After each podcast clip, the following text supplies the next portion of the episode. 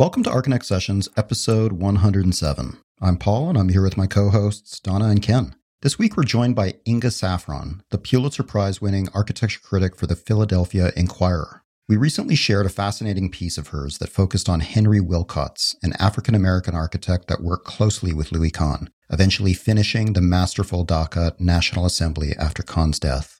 We also discuss issues of race and discrimination in architecture, Philadelphia, journalism, critical feedback, and of course, what she's currently reading and listening to. So your story this week was, you know, a great excuse for us to reach out to you and, and invite you on. Great. Well, I'm so glad you did that. So are we. The story came out at a weird moment, you know, I felt because they posted it right on Monday, right after Charlottesville. Right. Oh. Uh, uh, yeah. So you know, when I when I put it on my Facebook page and my Twitter, I just felt so weird. you know, to the conjunction of events. Yeah. Yeah. Well, appropriate, I think. You know, I think the timing was actually quite nice. Yeah, I mean, just to remind people that progress is slow, but that people have been African Americans have been part of our cultural life for, for a long time that was my purpose in, in doing the piece, you know, just to shine a light on, on Henry, Henry Wilcots. And, you know, it's amazing how even in Philadelphia, where, you know, there's kind of Kahn worship, hardly anyone knew about him. So, Inga, that's what specifically I wanted to ask you about is um, having practiced for many years in Philadelphia at a time now 20 years ago when African American architects were starting to get some more recognition. Julian Abele, I think, uh-huh. was starting to be celebrated. Henry Wilcots, I feel like his name was in the air, but I didn't really know anything about him. And I certainly didn't know, as you said, with Philly being such a Kahn focused city, I didn't know he was so critical to Kahn's practice. So can you talk a little bit more about that sort of longer perspective, you know, how he was treated 20, 30 years ago versus how we're remembering these people today? You know, I've been a critic in Philadelphia for nearly 20 years, and I, I had never heard of him. He probably stopped practicing in the late 80s, and I came much i came like a decade later and so i i had never heard of him and uh, then i this summer i read uh, wendy lesser's really terrific biography of, of louis kahn you say to brick and i saw him mentioned in there and i made a little mental note of that and because I knew this Kahn retrospective was was coming to Philadelphia, and I thought that was a you know a great moment to you know a great peg, as, as we say in the newspaper business, to to bring this up. But in all my time of being of writing about architecture in Philadelphia, I had never heard of him. And you know, I there there are a zillion Kahn alumni in Philadelphia, but he just never crossed my path. And I think, I mean, based on what I've seen on social media loads of people didn't know about him. A whole generation of people didn't know about him. The the feeling I got from your article was that he seems to be a very humble man who doesn't search out the spotlight. I imagine that that's part of the reason, you know, besides the obvious, perhaps racial reason that he's that he's not as recognized as some of the other Kahn alumni. Was that the impression that you had of him? Oh yeah, he's totally, totally humble and and kind of selfless. And you know, I went to see him. I spent about five hours talking to him, and it was really, it was really hard to get him to talk about himself you know, he, worked in, you know, to serve the firm and to serve Louis Kahn. And um, the thing he did want to talk about, which I thought was interesting, um, he was a Marine. He was in this very interesting elite unit of segregated unit, uh, the last uh, group of segregated Marines called Montford Point. And he wanted to make sure that I would mention the Montford Point Marines. He was very, very devoted to them and to their memory in the same way he was devoted to Kahn and his memory. So he's an amazing guy. He worked he works in the shadows, but you know, he was the guy that, you know, kept the trains running on time and made it happen. And um, you know, just to, to tell the story a little bit, this this project in Bangladesh which ended up becoming the, the national capital of Bangladesh. It, it, covers about a thousand acres, um, and it's probably best known for the Parliament building, the, the National Assembly. That project, you know, from conception to finish, took more than 20 years to realize, and Kahn died halfway through it. And it was Henry who finished that project. And I, I'm sure a lot of your listeners know that project architects make hundreds crucial decisions that affect how how a building comes out. Um, and that's that project's considered one of Kahn's greatest masterpieces. So I feel like we are in a moment culturally, and maybe you can you can agree or disagree. Either one is fine.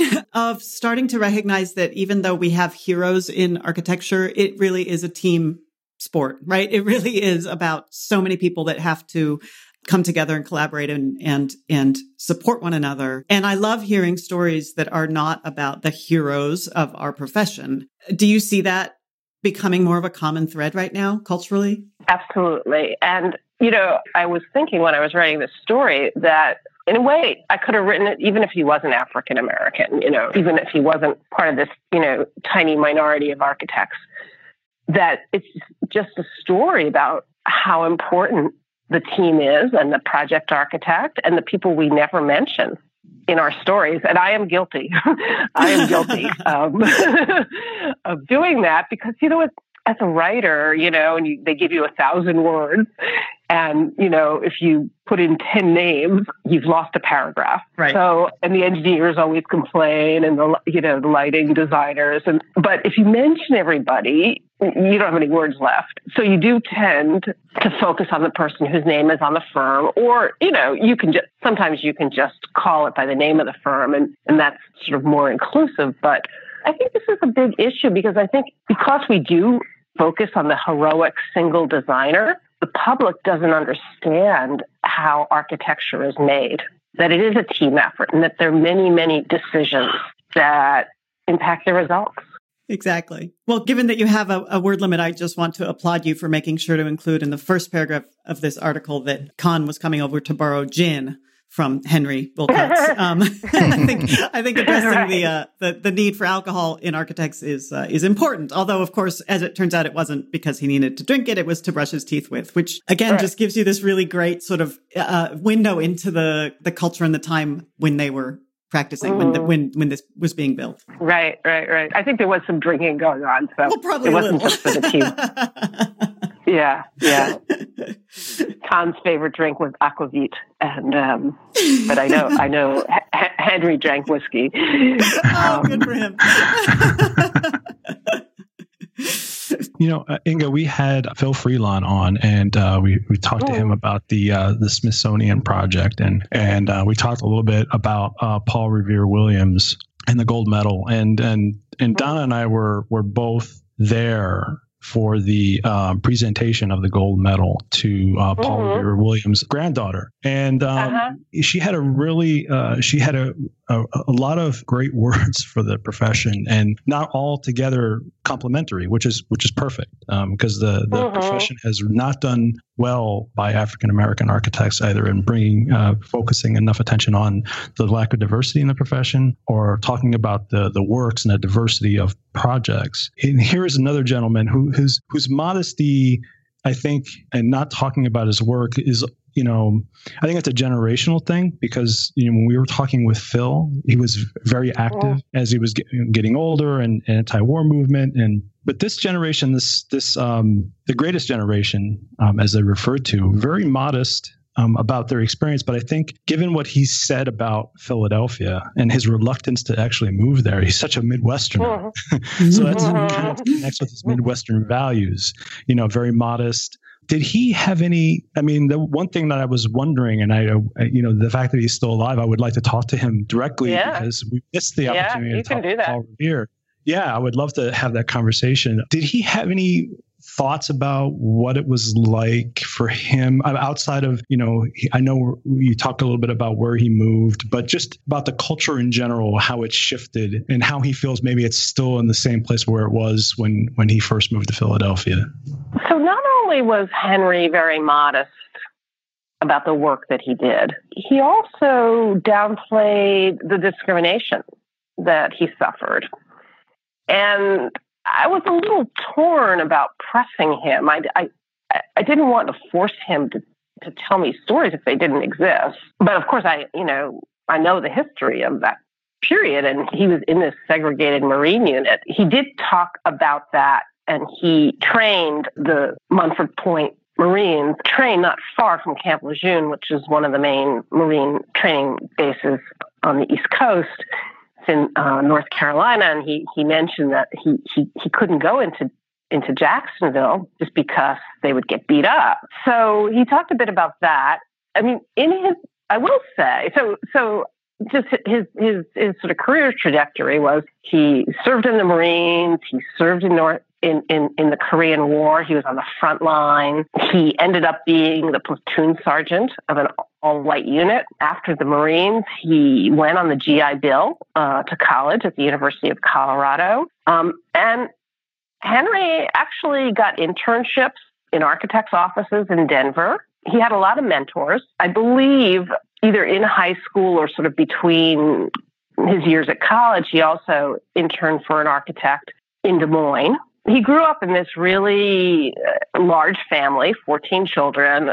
So after when he went to Pakistan, he knew he he and his wife wanted to have this adventure before they had children. Um, you know, he always had in his mind he was going to go back to the Midwest. And then he met Kahn, and Kahn kind of tried to talk him into coming to Philadelphia. I guess he'd heard bad things about Philadelphia, and you know, despite what we in the North think about our cities being more more welcoming to African Americans. It was a pretty um, segregated place back then. Maybe not as bad as the South, but there were still um, a lot of difficulties for African Americans, and he he he he didn't want to get involved with that initially. He said where he grew up in Des Moines was very diverse.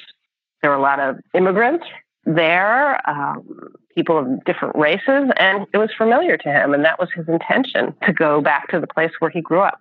I found it so interesting in the piece about how he felt more comfortable in, in Pakistan, you know, just with his, his darker skin and his ability to speak a little uh, Urdu than he did in, in his own country. Yeah, people apparently really took to him you know, he was the, you know, the can do American, but he looked a little bit like them and they trusted him. And, you know, it was a little embarrassing for him, he said, because when Kahn had his first meeting um, with the Bangladeshi officials, they begged Henry to come sit in on it. And he, and he thought, how, you know, who am I? you know, I'm just starting out in architecture and this is the legendary Louis Kahn. So he, he did sit in the, into the meeting because it was sort of hard to say no. And then they started sending him the drawings to review. And he was deeply, deeply uncomfortable with that. Uh, he had no official role, but they, they wanted his feedback. So he was very, very welcome there. I think, you know, um, because he is so low key, people feel really comfortable with him. And I know I certainly did. And um, he's just a, a lovely, regular guy. And uh, I want to, you know, I want to say he's 89, and it was unbelievable. There was a not a name he did not remember in our conversation. The other thing I loved when he, uh, I took the train to Chestnut Hill, which is uh, in the northern part of Philadelphia, and uh, he met me at the train station. And when we were walking back to his apartment, which is in a, a sort of 1940s kind of garden apartment building, the first thing he said to me as we, you know, we walked into the courtyard and he pointed to some windows in the back of the that you couldn't see from the street. And he just pointed out, he said, notice those windows have no headers and the ones in front did. And I just thought it was so funny that, you know, the architect would absolutely notice that the developer out and didn't, didn't put the yep. headers on the windows in the back. Oh, I love that. I love that story. I, you know, I hope every young architect listening to the podcast right now recalls this conversation that um, here was a, a, man who was basically a very young intern just starting out and was given a lot of responsibility and trusted. And uh, that's you know, baptism by fire is pretty common in this uh, in this profession. And so I hope that uh, our young listeners will take heart. Yeah, just just take on the battle. You can do it. yeah, yeah, yeah, yeah.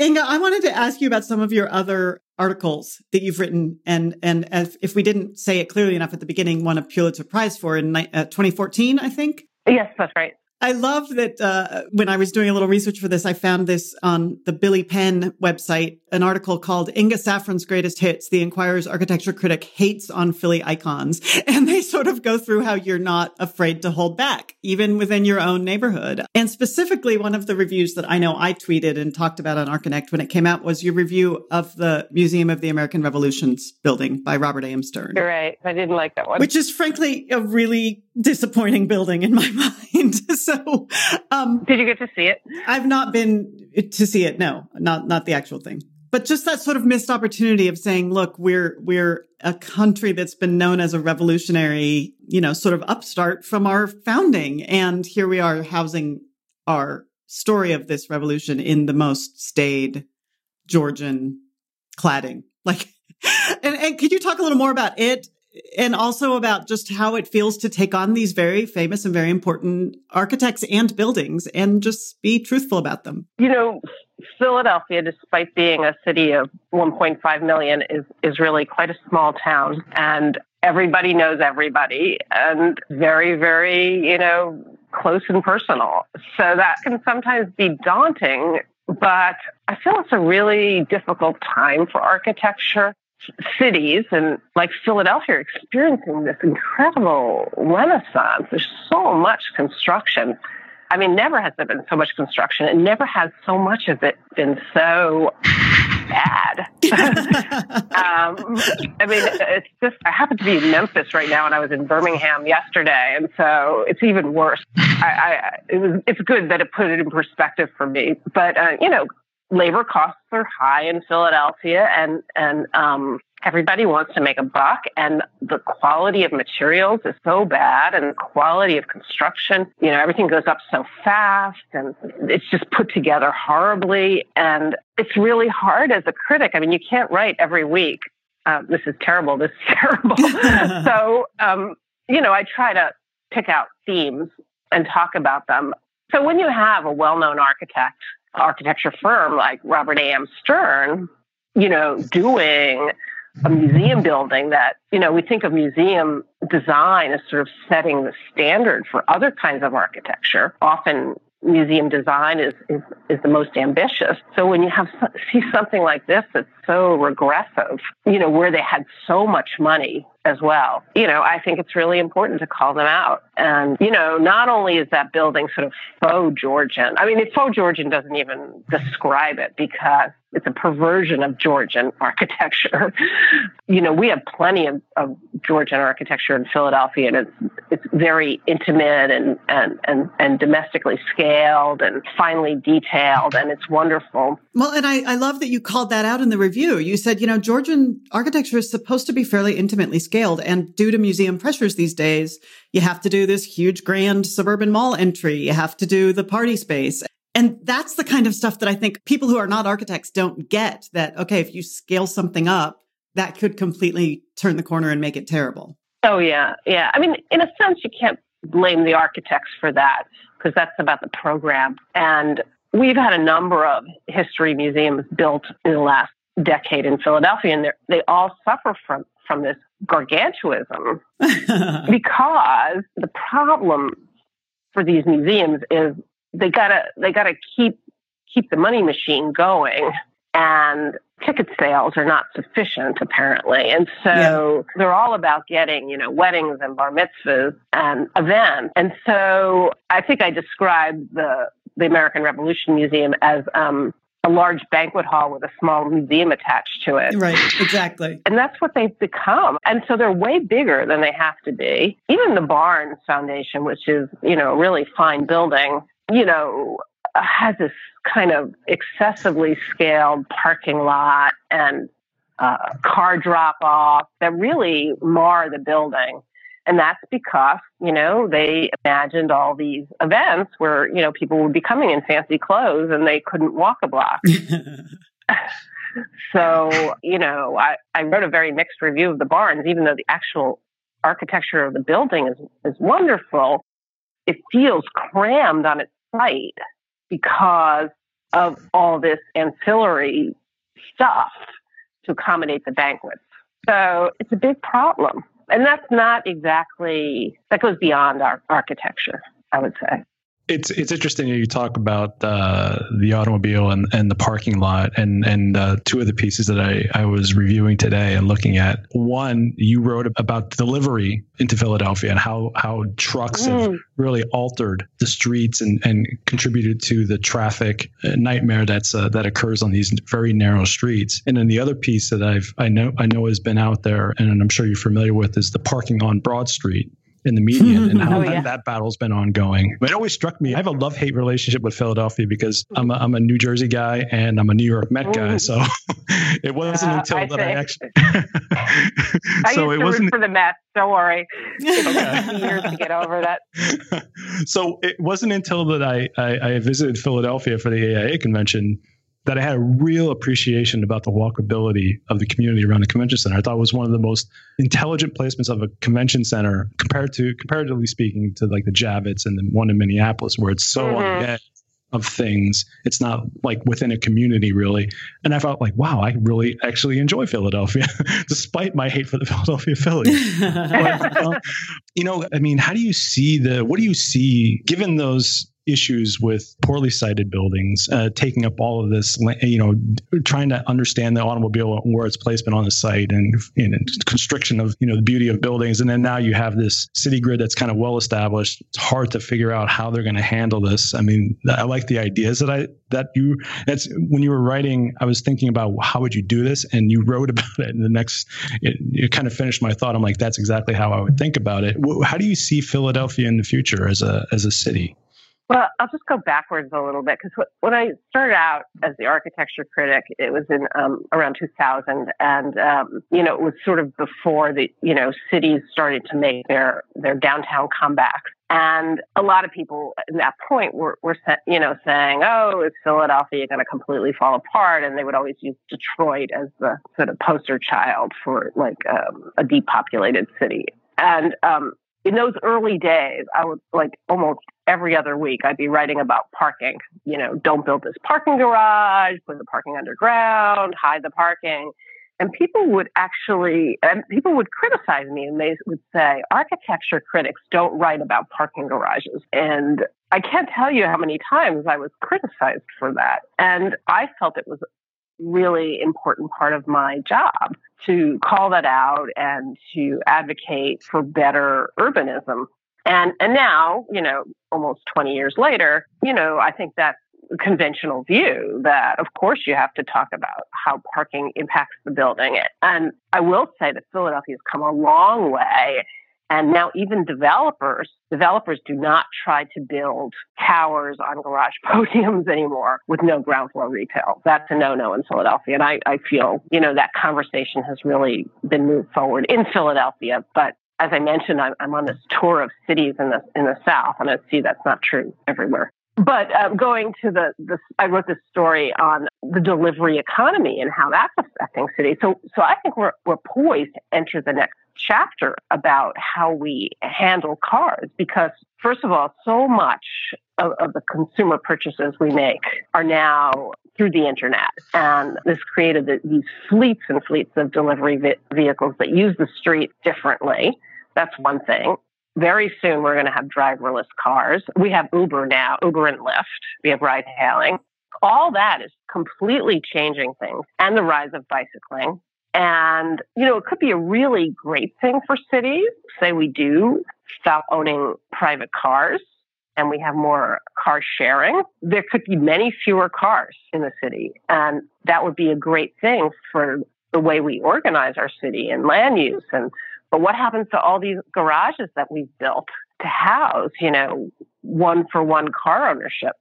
And I've actually spoken to a few developers who are thinking ahead about how they might convert their garages in the future when there's much less demand. In the short term, we have a lot more congestion. One thing that's happened in Philadelphia is, is buses are, which are a big part of our transit system, they're having a hard time staying on schedule because there's so many uh, Uber Lyft drop offs. There's so many delivery trucks blocking the streets. We have very narrow streets in Philadelphia. So dealing with that in the short term is, is complicated. And I, I think it has profound impacts for design. You know, how we incorporate cars into buildings. Definitely. Inga, uh, speaking of change and adaptation, I'm curious about your perspective on how journalism has has changed in the last couple decades. I know that you started working as a writer for Philadelphia Inquirer prior to the emergence of the of the internet, and since then, the internet has really transformed journalism quite a bit. You know, I, newspapers especially have been feeling the effects of that. Here at Archinect, we, you know, after, after publishing digitally only online for 20 years, we're, we're about to start a print magazine, you know, in response to the You're way kidding. that, yeah. Uh-oh. you'll, you'll, you'll be sorry. oh no. that's what, that's what I'm hearing. Yeah. But, uh, we're staying optimistic. But I'm curious about what you think. Where where are we right now? Which what is the direction we're going in? You know, in terms of journalism and you know, I guess integrity in in uh, writing. Considering people respond to a different type of coverage than they used to, given the uh, you know the kind of choices that are provided online. Yeah, that's a really big subject. I mean, of course, the gatekeepers are gone. And, you know, when people look at their Twitter feeds and everything's coming from everywhere, you know, it's harder for people to vet what they read. You know, you have to be a really educated reader and a, a real critical thinker and reader to, to evaluate what people are saying. That's on the other hand, though, there's a lot more voices and I think this is this is one of the really great things about the internet. Again, going back to my early days as an architecture critic, I was the only person in Philadelphia, right, writing about these things, and that's why people would call me a crank, and you know, no one else was doing it. And now there's been a proliferation websites devoted to various aspects of architecture, development, real estate, preservation. So there must be 10 sites that have stories every single day about some aspect of the built world in Philadelphia. So for me, you know, working for the legacy paper, you know, in a way that's great because the conversation is so much bigger uh, and so much more diverse. On the other hand, I have to, you know, figure out what's my role in all of that. But that keeps me on my toes. So that's, it's, I think it's really, it's, that part is really great for democracy. I wouldn't say in, in um, the field of architecture, there's all that much fake news. Um, be surprised. maybe there is. Maybe there is. I mean, there's. I, I will say. I will say on some of the the more real estate oriented sites, there's a lot of wishful thinking. So yeah, and then there's that kind of manipulation, of course. So so one of the bad things. I mean, so there's a lot of websites, not just in Philadelphia, but everywhere, devoted to the you know things that get built and their agendas that are being pushed. And the other big problem, the really big problem is, you know, they're they're they're run on a shoestring, right? So there's very little reporting, and um, especially for these these real estate sites. And so, you know, it's just presented at face value. And I have this incredible luxury of, you know, being a salaried employee and having a little more time than these people who are writing paid by the post. I have more time to do to, to do reporting, to call people, to go to the site. I, I I still go to every site I write about, every building. I don't think that's happening on all the websites, but I want to see the building. I want to see the site where where a building is going up, and I still I'm very fortunate that I have the time to do that. And I I also always interview the architect, the developer, you know, the city council person. I, I try to touch every bit. That's not happening. That kind of reporting is not happening on all the websites. And I think readers need to be aware that a lot of the posts that they're reading are just, you know, rewritten press releases. And they have to be very skeptical of what they read. Back in the early days when you were the only architecture critic, you were, you know, often referred to as a crank. How has the feedback to your work evolved over the years? Do you encounter more or less criticism? Is the quality of the feedback? Has that changed? Oh yeah, I mean, people are much nicer to me now, um, and not just because I won the Pulitzer. I think the conversation has really changed dramatically in the last 15 years. As I mentioned, when I started out, people were saying Philadelphia wasn't going to survive. I mean, it's hard to believe. In the year 2000, people said, you know, let's shut down the transit system. It's such a mess people were actually saying those kinds of things. And, you know, people would say, oh, we need parking garages or suburbanites will never come into the city. So in the last 15 years, as we've had more millennials move into the city, people who have different perspectives, people are much more, uh, and, and, we've had the rise of, of cell phones. People are much more, how should I say, urbanist in their thinking. Mm-hmm. And things that I used to be accused of, of, of, being like way, way out there are now much more mainstream. There's a whole lobby in Philadelphia, much more extreme than me even, who say no parking ever in any building. I mean, this group that's trying to eliminate um, the parking in the on the median in Broad Street. Street's the widest street in Philadelphia, which means it's two travel lanes in both directions and a, and a central median which is not raised. And so there's been a sort of South Philly tradition parking on that on in that central portion because people are parking nuts in Philly as everywhere, and they claim there's not enough parking. And so this group, this like a pack, I think, has filed a lawsuit to get the city to enforce the laws which actually prohibits parking in the median. And so they're they're incredible zealots about parking. That that group. You know, I even though I've been accused of being a zealot, I realize that in the world we live in, you can't always, you know, get to your job or do grocery shopping without a car. That Philadelphia has a very good transit system, but you still can't get everywhere. And, you know, you can't deny people who need cars to get around. So I'm not actually as extreme as some people, but I do think we could manage our parking better in Philadelphia. We, um, parking's really, really cheap in the city and it could be a little more expensive and that could, uh, you know, that could uh, free up some spaces. So that's one way the conversation has changed. I think just this huge influx of millennials who have much lower car ownership, who bike, who who take ride sharing, who, who really believe in living in cities, walking, socializing locally. All those things have, have really changed the conversation dramatically. Sometimes I can't believe it. In just how short a time these views have changed. What what was seen as you know, a form of extremism is now mainstream. One thing I've noticed that is uh, really unusual, but also very commendable, is that you include on your author profile on on uh, the newspaper's website, your phone number is included for people to reach you. In in addition to your Twitter handle and your Instagram and your email address, do you get very many phone calls from readers? I do. I do get phone calls. Uh, yes, I do get phone calls, and um, mainly from older readers. I would say. Um, you know, you asked a little bit earlier about how, how, how it's changing, and you know, our our paper circulation has shrunk dramatically since I started. And the people who still subscribe to the paper paper, as we call it, tend to be older and they might not be comfortable with using email. Uh, and they, they call and they just like to call. They like to talk to me or, or other reporters. You know, it's a very, it's a very personal business. You know, I mean, Architect is a big global media operation, but we're kind of, we're very, uh, it's weird because we're, you know, I, I do have readers way outside of Philadelphia, but the bulk of my readers are in Philadelphia and they feel very, you know, they, they feel they have a real personal stake in the things that I'm writing about. They want to talk about it and they want to express their opinions and they want to disagree. And, and, um, it's one of the great things about the job actually you know is sometimes like because they do also publish my photograph i walk down the street or i'm in a grocery store and people stop to talk to me about something i've written um, That's great.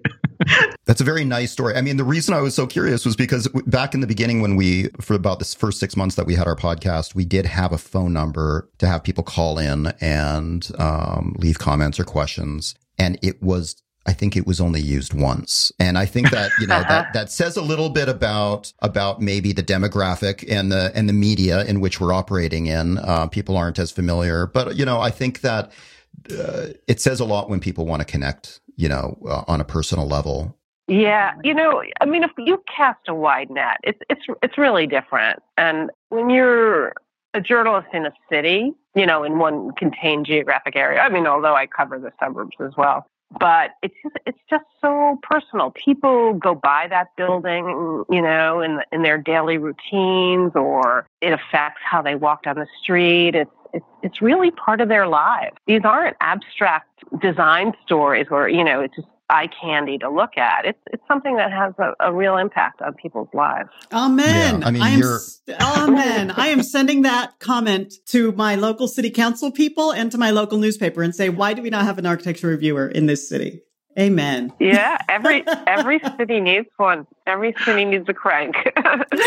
um, Well, the nice thing is, you know, what's nice about what you just said is that the whole time I'm thinking, I'm like, the AIA spent thousands and thousands and thousands of dollars for an eye lookup campaign, and you've just described what it is that you do. You get people to pay attention and look up and pay attention to their environment, even if, even if they're thinking that you're a crank. I mean, there's still there's still a response.